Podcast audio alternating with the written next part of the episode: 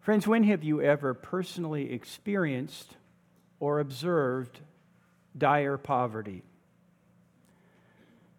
Went on an annual mission house building trip to a very, very poor colonia, very poor neighborhood outside of Ciudad Juarez, Chihuahua, Mexico. I remember the missions ministry staff of the people there with whom we worked told us about families who felt they had to make a very painful decision because of their poverty and the lack of food. They had to choose one of their children who they would allow to starve slowly to death so that the rest of the family could survive. And we saw just slight evidence of that because every year we built a house, the family was sponsored through one of six local congregations. And so we would celebrate the house by providing a meal for the entire congregation, usually about half children and about half adults. And one of these meals, and, and this meal was not fancy. Most of us wouldn't cross the street to eat the meal we provided them, except it was filling, it was nutritious, and they didn't have a lot to eat. So everyone showed up. It was like a big neighborhood party. And we observed one woman who was a mother got her big plate of food and covered it with her napkin and then just sat while everyone else was eating enthusiastically. And we wondered what was going on, so we went up and asked her. And she said, Oh, I'm saving this for my husband so that after he comes home from the factory, from work later tonight, he'll have something to eat today. And so he said, Oh, please come back. Please eat yourself, and we'll give you some food to take home. And that was our practice as well. But I think that's a reality that none of us, I'm guessing, have ever faced. Choosing to let a child die because there isn't just enough to go around. Hunger is a constant companion to many living in that colonia. Well, friends, how did Jesus view the poor and needy? I'm sure we all have understandings of that, but let's hear again as Pat comes to read for us from Luke's Gospel Jesus' parable of the rich man and Lazarus.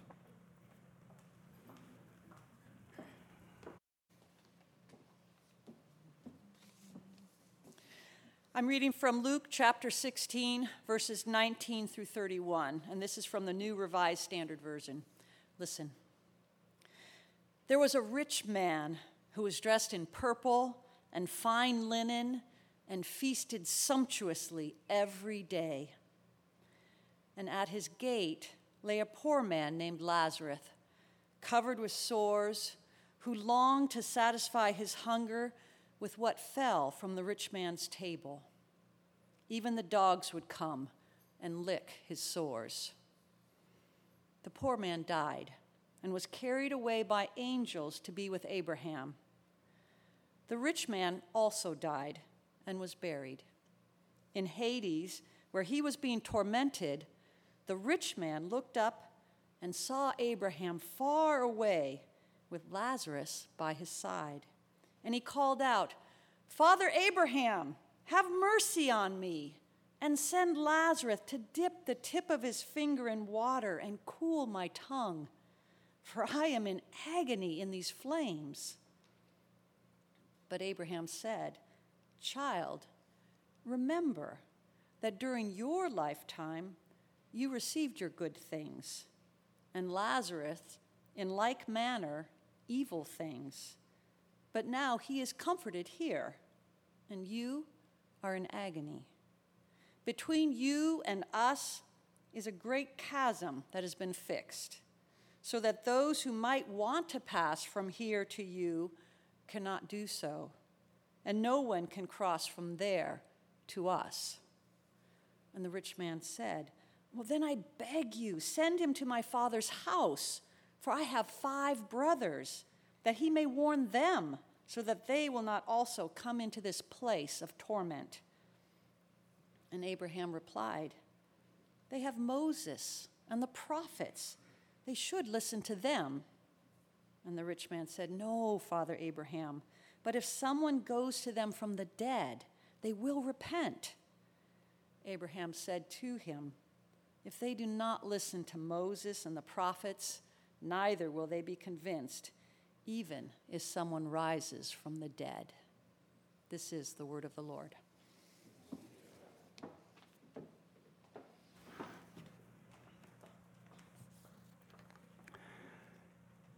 In the parable you just heard, Pat introduced us to Lazarus, a poor, disabled beggar. By the way, Lazarus' name literally means the one whom God helps. And yet, Lazarus was very poor and appeared to be a person, in fact, God had not yet helped. He lay begging at the gate of a rich man who goes unnamed. The verb lay is in the passive, suggesting Lazarus is too weak or too sick to walk, requiring friends to carry him every day to the gate of this rich man's estate. His was the vain hope of receiving some food scraps from the table where the rich man and his friends sumptuously feasted every day. I'm sure there was lots of leftovers. Lazarus was hungry and sick and covered with sores so that wild dogs came and mercifully licked his sores. Now, in, in Judaism, wild dogs are unclean animals, and so simply having contact with them, Lazarus became ritually unclean himself.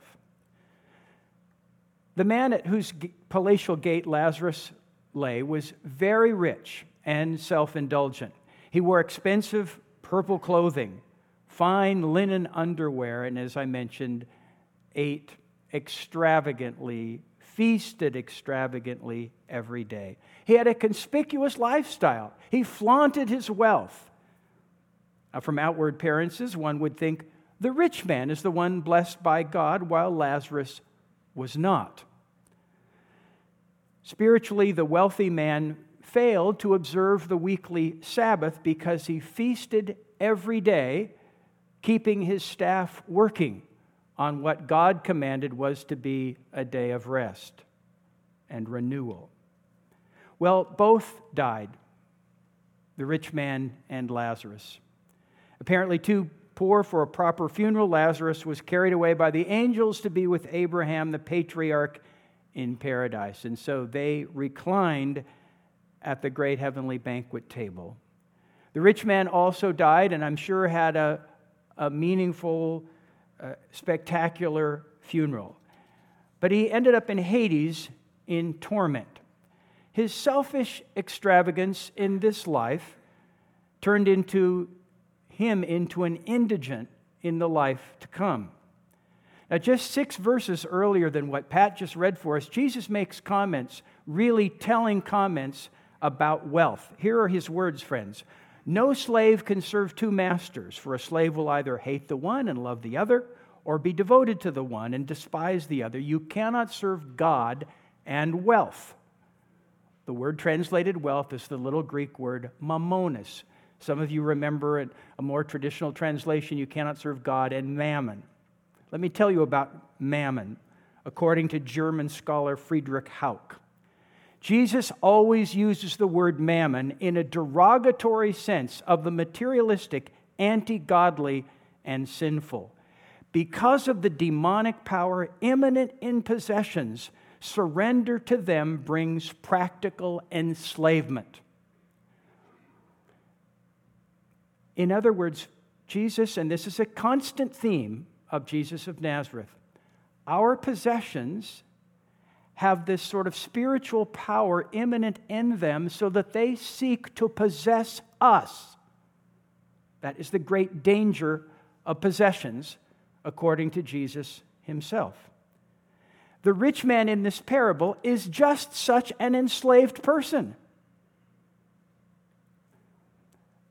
So, in the afterlife, the rich man looks up and sees Abraham in paradise at some distance away and Lazarus by his side. And so he calls out, Father Abraham, have mercy on me. Send Lazarus to dip the tip of his finger in water and cool my tongue, for I am in agony in these flames.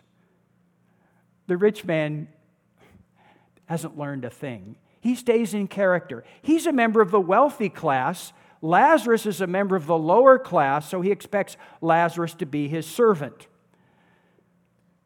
The rich man acted as if nothing had changed from his earthly existence. We also learn, or maybe he just learned, that the rich man actually knew the name and the plight of the beggar who was resident at his gate for some period of time, whom, according to the text, he never once assists. Nevertheless, within a few yards of Lazarus' misery, the rich man in his life partied nightly with his friends while ignoring the beggar. So Abraham then answered the rich man's request kindly but very honestly. You are reaping what you have previously sown. Your lack of compassion for the poor in this earthly life has come home to roost in this next life. As New Testament scholar Darrell Bock comments, the rich man is not condemned because he is rich, but because he slipped into the coma of callousness that wealth often produces. He became consumed with his own joy, leisure, and celebration, and failed to respond to the suffering and need of others around him. At the very end of the story, finally, finally, the rich man shows some hint of nobility, some hint of concern for someone beyond himself. He's concerned that he still has five surviving brothers, and he wants them to repent and avoid sharing his sad fate. So therefore, he asked Abraham to send Lazarus to warn them. Again, Lazarus is his servant, the working class. Send him to warn my brothers. Abraham's reply makes a very important point. They have Moses and the prophets, they should listen to them. In other words, hey, pay attention to sacred scripture. And when Abraham commands they should listen to them, Listen for a Hebrew person means not simply hear auditorily, it means to hear and respond with obedience. In other words, they should pay attention to Holy Scripture. Certainly, if anyone reviewed Hebrew Scripture, one would discover God's great compassion for the poor. It's one of the great themes, friends, in all of the Holy Bible. The rich man wanted something more attention grabbing, though, than the teaching of Scripture. Oh, come on, that's so pedestrian. Anybody gets that. No, Father Abraham, but if someone goes to them from the dead, they need a really spectacular wonder. That'll get their attention, and maybe they will repent. Provide my relatives with a spectacular sign, like resuscitating a dead person. Then they will believe. But Abraham responds again if they do not listen to Moses and the prophets, neither will they be convinced, even if someone rises from the dead. Jesus suggests that faith built on signs and wonders isn't true faith. The scriptures alone are sufficient to confirm true faith. Well, that's the parable, friends. Where does all of this leave us? What does it say to us today? Jesus tells us that God has provided guidance for us in Holy Scripture. And among those truths, I think, as you all know, is a consistent emphasis on care for the poor. In fact, God expresses a clear concern for the poor throughout Holy Scripture.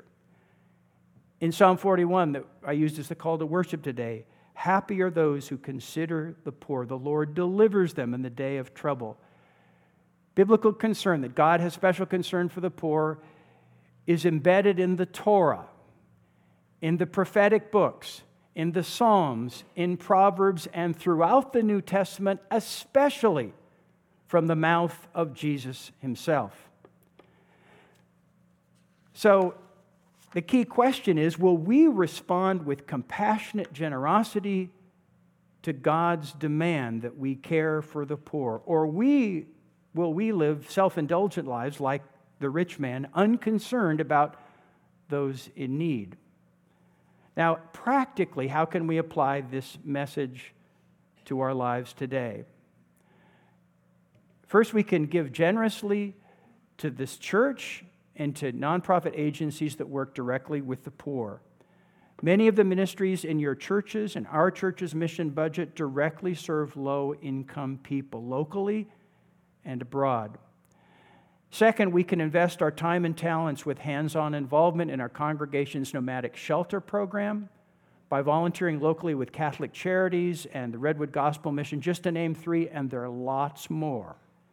And further, in, in my own life, going on a mission trip to the developing world is really, friends, life changing. It's not an, in any eh, sense a vacation, but it's a, a deeply learning experience.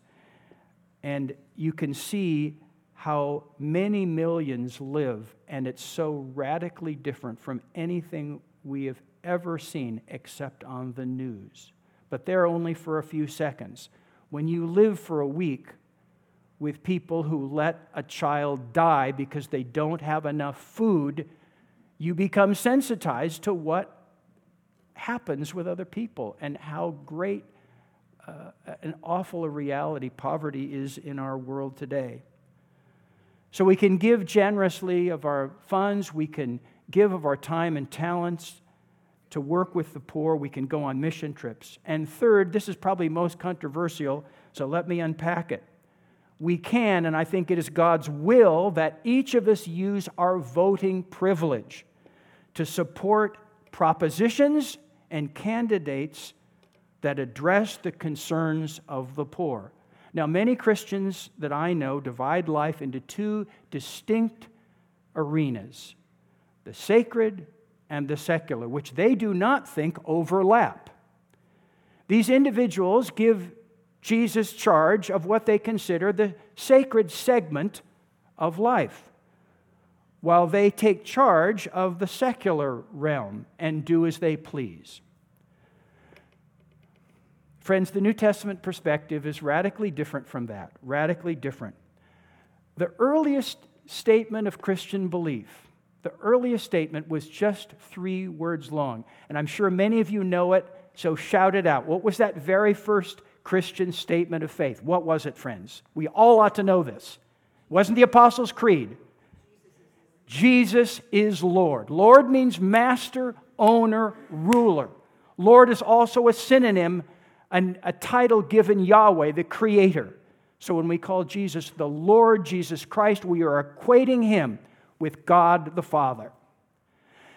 If Jesus, friends, is Lord of our lives, and that is the most ancient and basic Christian of faith ever written and will ever be written. It means that there is no area of our lives, no area at all, which should be beyond his direction and guidance and leading. This means the way we relate to family members, to our spouses or our children or our parents, our grandkids, guided all by Jesus. The way that we relate to our employer, or if you are an employer, your employees, guided by Jesus. The way you spend your leisure time, your all of your hobbies, whatever they are. And friends, the way you behave and you go into that ballot box, Jesus claims that like everything else. And so, friends, here's my challenge and what a difference this would make if every follower of Jesus, when we went into the ballot box, made a commitment. And, and, granted, I don't pretend to know God's will about every issue on every ballot. I mean, I wish I did, but I, str- I struggle to. And this is what I try to do, and I'm sure I do it imperfectly, and I encourage you to try to do it too. And that is to consciously vote not self interest but the interests of the poorest among us. Do you get that? If we all did that, if Christians here and around the world where there's democracies did that, think what could happen to improve the lives of the poor.